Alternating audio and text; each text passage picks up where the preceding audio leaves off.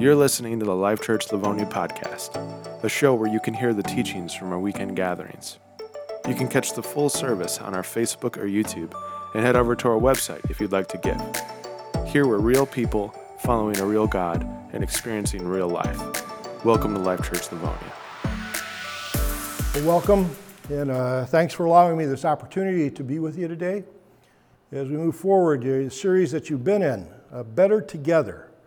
And today we're going to talk about a better way, a better way of handling the conflicts that exist within our body, within inside, outside, and the text that you have been uh, working through in the course of this series comes from Matthew seven.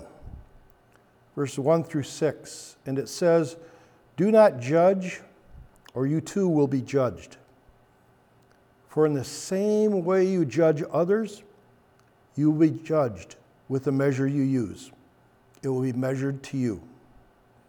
Why do you look at the speck of sawdust in your brother's eye and pay no attention to the plank in your own eye?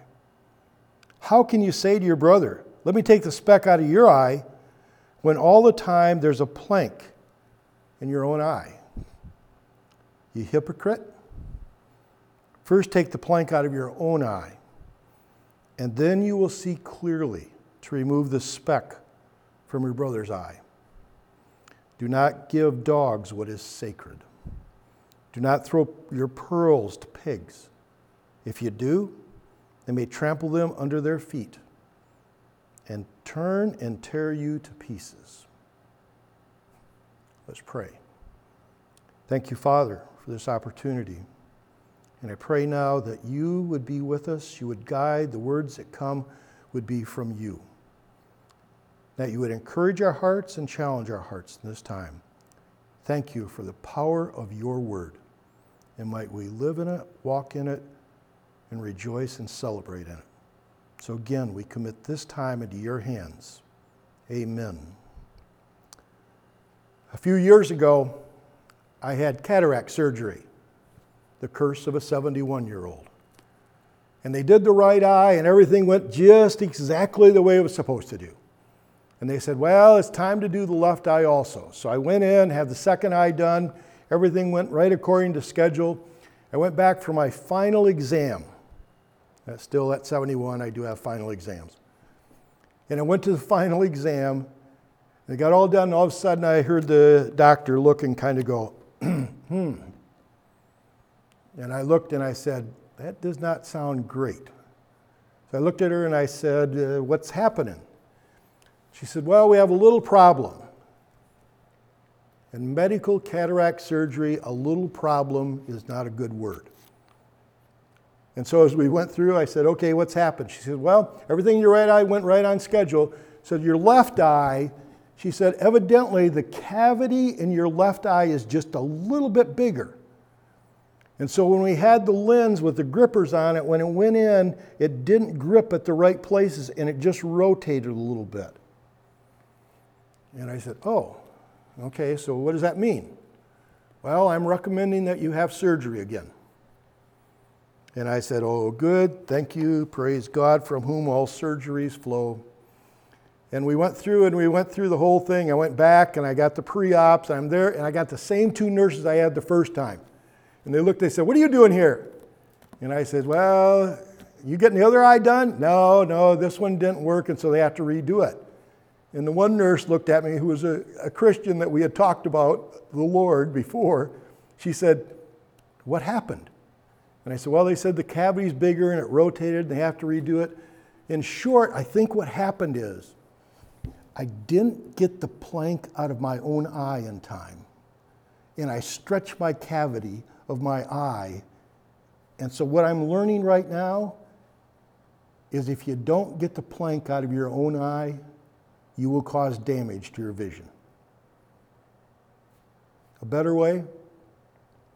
My fear is that we are dealing with today, where a lot of us as Christians, our vision is distorted. So how do we do this? How do we go after this? What do we do? And so I'd start with you with the idea of what's normal. You'd be like, "What are you talking about?" No, what's normal? What is your style? If we're going to talk about a better way, the first thing we have to do is we need to take a look and we need to know our style. The Bible tells us, let a person examine themselves. Take a look. And so I like this part of it because I look and I say, okay, we're going to take a look what's normal. If you tend to be a personality that tends to run and hide from things, the Bible talks about grace and truth. And you'll say, well, I'm the one who runs and hides. No, no, I'm the one who shows grace. And our spiritual words for that is, no, I just love everybody. On the other side, you got the person who's ready to stand and fight. And they're ready to go after it, and they're ready to fight their way through things, and they're going to woohoo, yeah, woo. And to those people, you tend to lean to the truth. Remember, Jesus came full of grace and truth, full, both. And now we come over here, and if you tend to be this person, the words out of your mouth, I'm not afraid to speak boldly. And the question that needs to be asked when we deal with conflict, which way do I lean? I, I, I'm not way over here. I tend to lean on the grace side. And today I went through a tough one, conflict within some things I'm working with. And guess what? I leaned to the grace side. I think that was the right decision. I think the Lord was honored and glorified in what we did. But was it conflict? Yep. Hard? Yes. So the first thing I'd like to suggest to you is know yourself. How do I tend to handle these things? Uh, I've, I've done a seminar that's called When Is It Time to Stand Up and Speak Up? Boldness. And when is it time to sit down and shut up? And as we deal with conflict, what a great prayer. Because I'm going to suggest five things to you that I think help us in this process of a better way of conflict within our own body and outside with others. Five things I'd like to suggest to you. As we go after it, a better way. Number one. Are you praying? And you say, well, come on, Bob, that's okay, that's the Christian answer to everything. And what I want to challenge us with is the idea, no, no, are you praying? Concern I have for my own life. Sometimes I go after conflict more than I go after prayer. And as we pray in Psalm one thirty-eight, verse three, David writes, when I called, you answered me. You, God, made me, David, bold and stout-hearted. If you study the life of David, and we know some of his history, David was pretty bold in his own right. His steps with Uriah, that's pretty bold stuff. His steps with Bathsheba, bold. But David came to a point where he said, I need a boldness and stout-heartedness made of God. And he prayed. And David rejoiced and celebrated. When I called, you answered me. You made me bold and stout-hearted. Each year I try to take a verse from the Bible and just, I pray over it. I've already started my prayer for twenty twenty-three. Lord, what might be something I need to work on? And a few years ago, that was my verse. And I prayed, Lord, I desire a boldness and stout-heartedness made from you. When we think of the idea of prayer, we all look and say, it's obvious we should pray. Good. I know that it's obvious. Secondly, we talk it well, but do we practice it well? Pausing for a minute because that's been a challenge in my life. And the things God has allowed me to be part of, how many people have I looked at and said, I'm going to pray for you? And by the time I get out the door, Six other things have happened, and I forgot. One of the disciplines I've tried to practice is when I say that to somebody, I try to stop right then and there and pray. I talk it well, and I've tried to do things to practice it well, better and better. A better way is our prayer life. And then the last thing I wrote down is our claim to praying simply lip service. Are we just saying, oh yeah, I should, whoo, yeah, I pray, oh, Lord, hey, go get them, Lord. Yeah.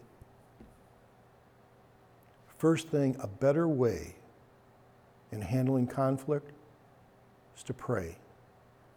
When you go into a conversation where there's conflict, or you're going into a meeting where there's conflict, are you taking time to get apart from everything else and simply say, Lord, I want you to be glorified in this?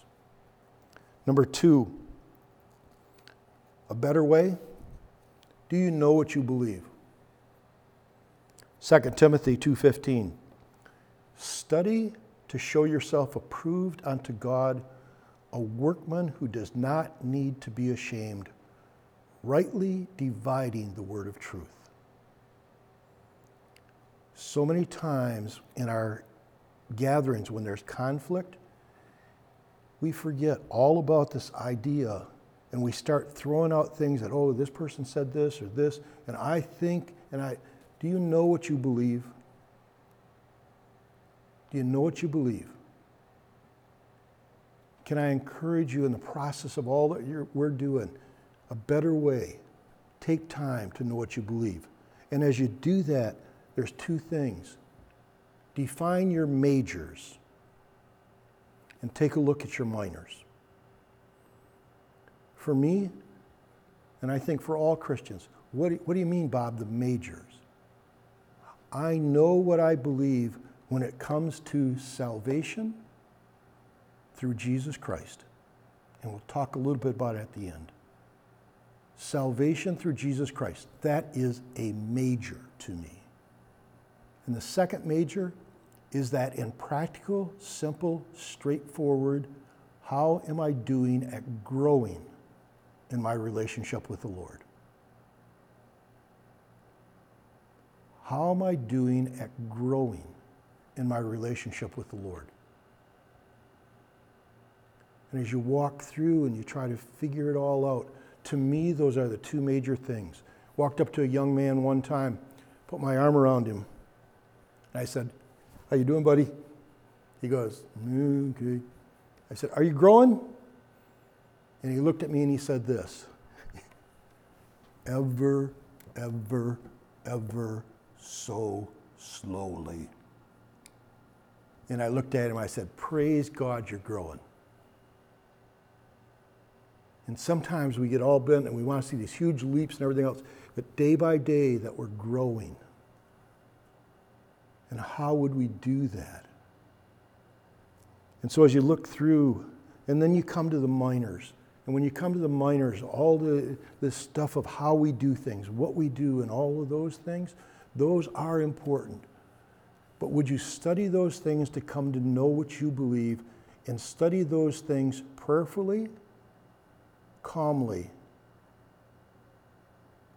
and with a desire to grow and learn? Take a look and understand, what are those minors? Too many times right now, we are having huge, huge conflict over things that I consider to be minor. When you go into conflict within the body, when you go into conflict, start on the same pathway. We believe in Jesus Christ as our Savior. He died on the cross for me. And we believe in Jesus Christ as our Lord. And when you agree, Jesus is Savior and Lord. And that's the basis. That's your platform. That's the foundation of what you're going to build. The other things tend to fall into place. And we end up having discussions and we say, wow, I never knew that. I didn't think it could go that well. Know what you believe. Thirdly, listen well. Listen well. Do I need to say it again? Listen well. James one nine, be quick to listen, slow to speak, and slow to anger. Proverbs one five, let the wise listen and add to their understanding. My fear is I've gotten older and I've tried to understand how's this aging process and all those things. One of my fears is, as I've gotten older, I'm afraid my mouth gets bigger and my ears get smaller. And I want to make sure I'm a listener. And a couple things as we walk through this. Number one, listening is more than just letting someone talk. I've watched it. Sometimes people start talking and it's like, okay, oh, we're all listening and, and we're all over the place. Listening is more than just allowing someone to talk. Listening is trying to engage and hear what's being said. Secondly, we like it when others listen to us, right? We like it when we feel we've been listened to. Hmm. Might we, as the Bible teaches, might we be wise enough to set the example of how to listen? And when it comes to conflict and dealing with a better way, make sure that we're taking time to listen. Third thing about listening, listening does not mean doing what others say. Listening means hearing, trying to understand, and grasp a hold of what they're saying. It does not mean that I might go out and do whatever they say. Too many times people come to me and say, they don't listen to me. I said, well, what do you mean they don't listen? Well, I told them they should do this and this, and they didn't do it. Good listening does not necessarily mean we do what everybody tells us. Listening means we take in the information, we process, we pray over it, we take a look at it, and we make decisions. And then lastly, good listening opens the door to being able to ask wise questions. Because the fourth one I want to talk to you about, and this idea of a better way, handling conflict. Be a wise question asker. Wait a minute, I want to tell the people what's wrong. I'm a fan of the Bible. I love God's Word. It is awesome. And as I've read through, you know who one of the greatest question askers was? Jesus. John twenty-one. Three times, matter of fact, he looks at Peter. And he asks him a question. Peter, do you love me? Peter. Do you love me? Peter, do you love me? Guess what? Jesus knew the answer.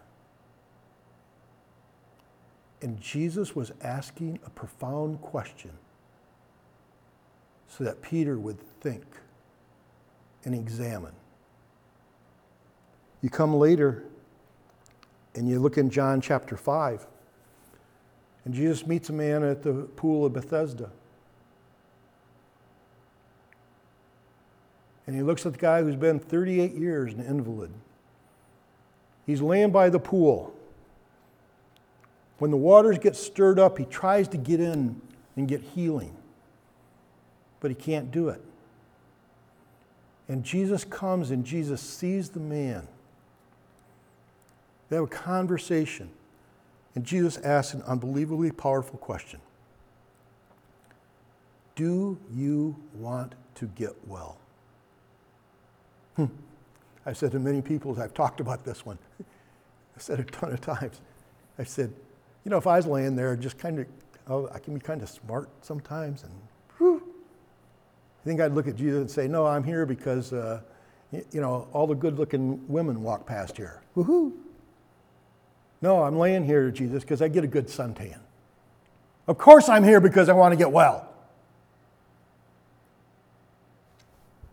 And Jesus looks at all of us. And when we come to conflict in a better way, I, I, I look at it, and I, I think sometimes Jesus is looking at us and says, Bob, do you want to get well? Or do you like the misery of this conflict? Are you going to grow from it? Or are you going to throw a pity party over it? And Jesus asks questions. And I believe for us in resolving conflict, a better way is that if we would learn to be wise question askers. What does that look like? You ask questions to learn, not to trap somebody. We're back to motives. You're asking to learn. Know your motive while you're asking questions. Secondly, the manner in which we ask is important. We can either turn people on or turn people off. We can either open doors to settling conflict, or we can slam them shut and increase the conflict by the manner in which we ask questions, by the manner in which we talk to people.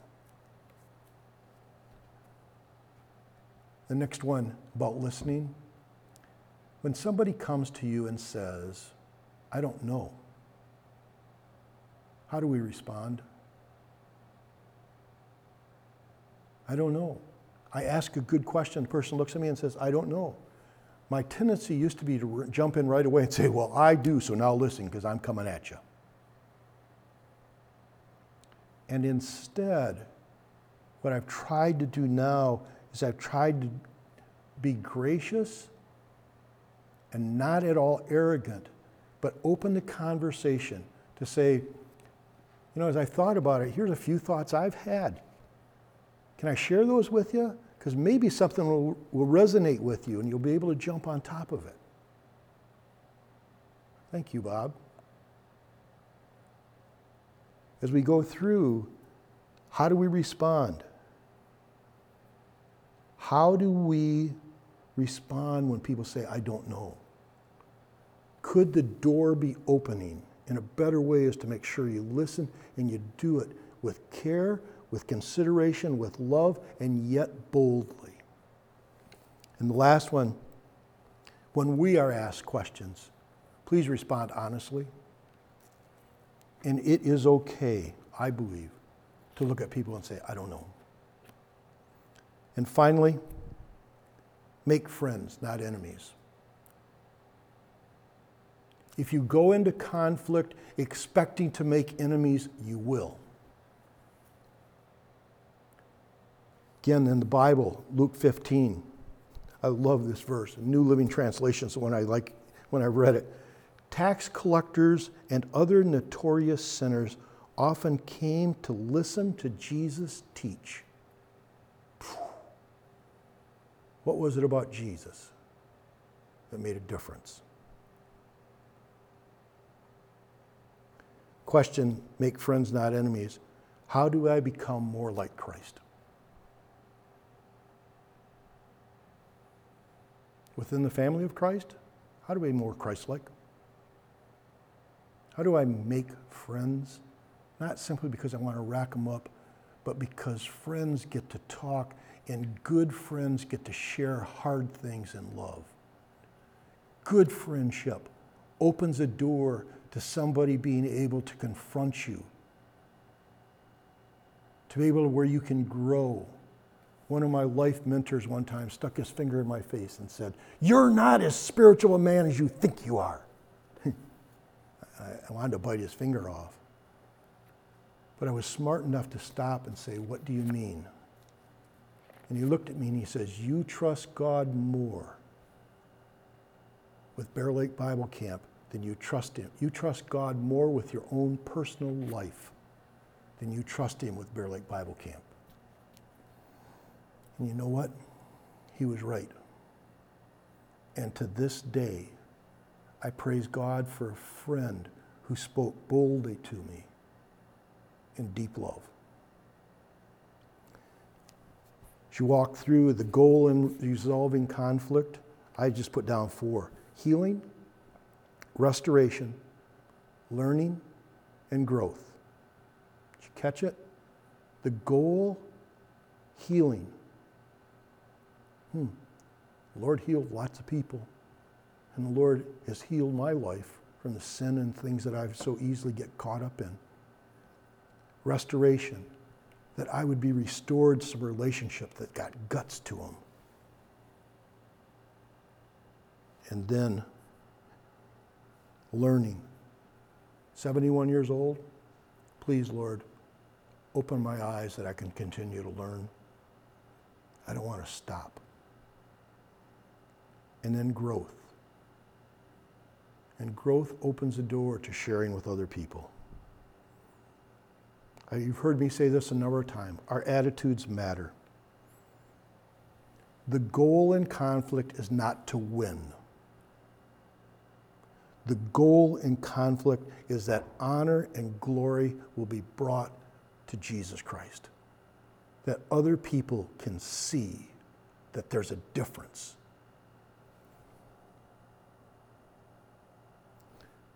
As we finish it up, the last part is know your audience when you're doing this, making friends and not enemies. What are you saying, Bob? You saying I'm supposed to candy coat my words, or I'm supposed to this, or I'm supposed to... No, I'm just saying understand your audience.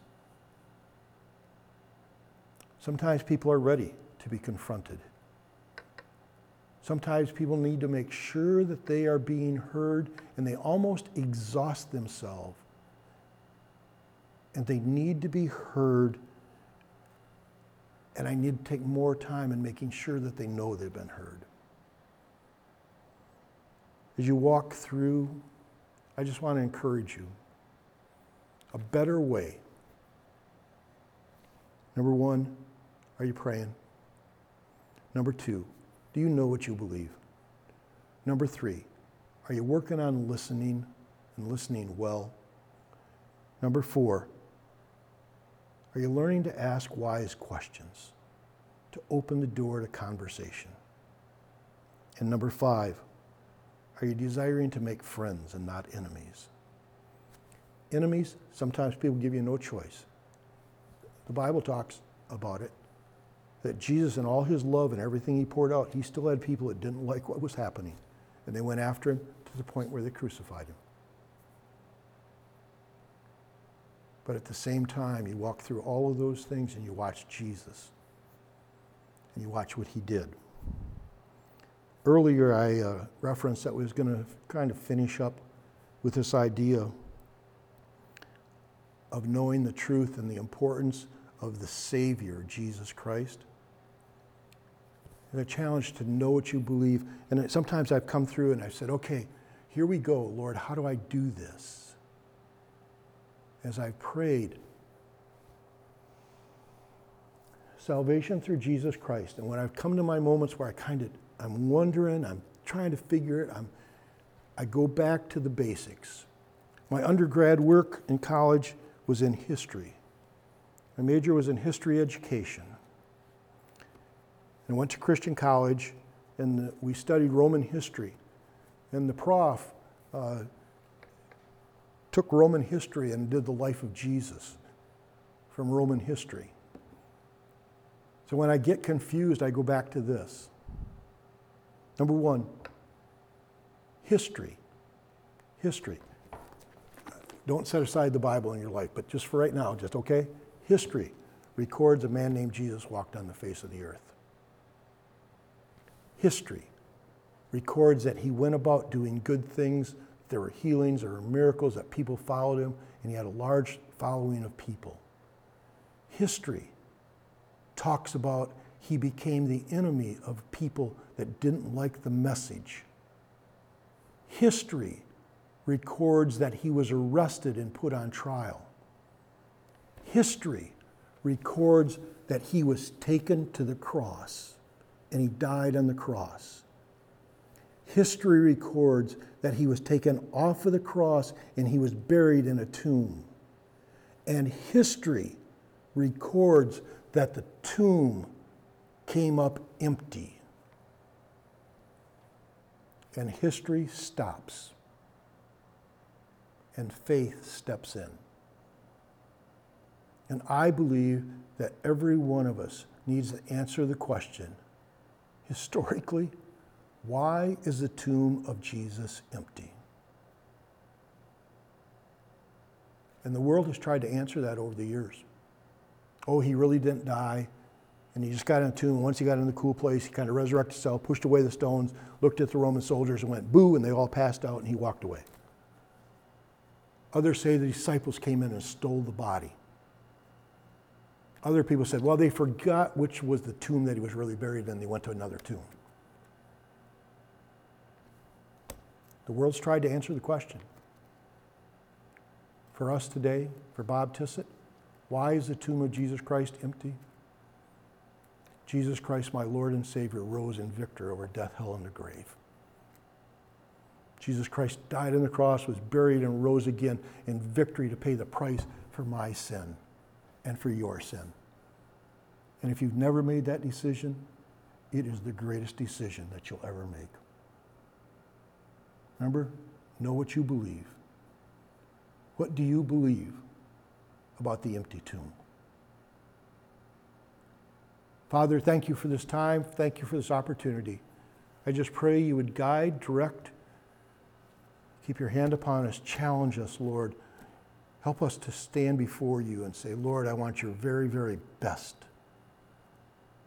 And as I deal with conflict and I deal with all this stuff, that I would come to you and I would seek your presence, your power, your strength. And that in the conflict that exists within the body, that we would address it in such a way that honor and glory would come to you. And others would see it, and others would look and say, what is it? What's different about the way they do that? And that those pictures would get a picture, those people would get a picture of Jesus Christ.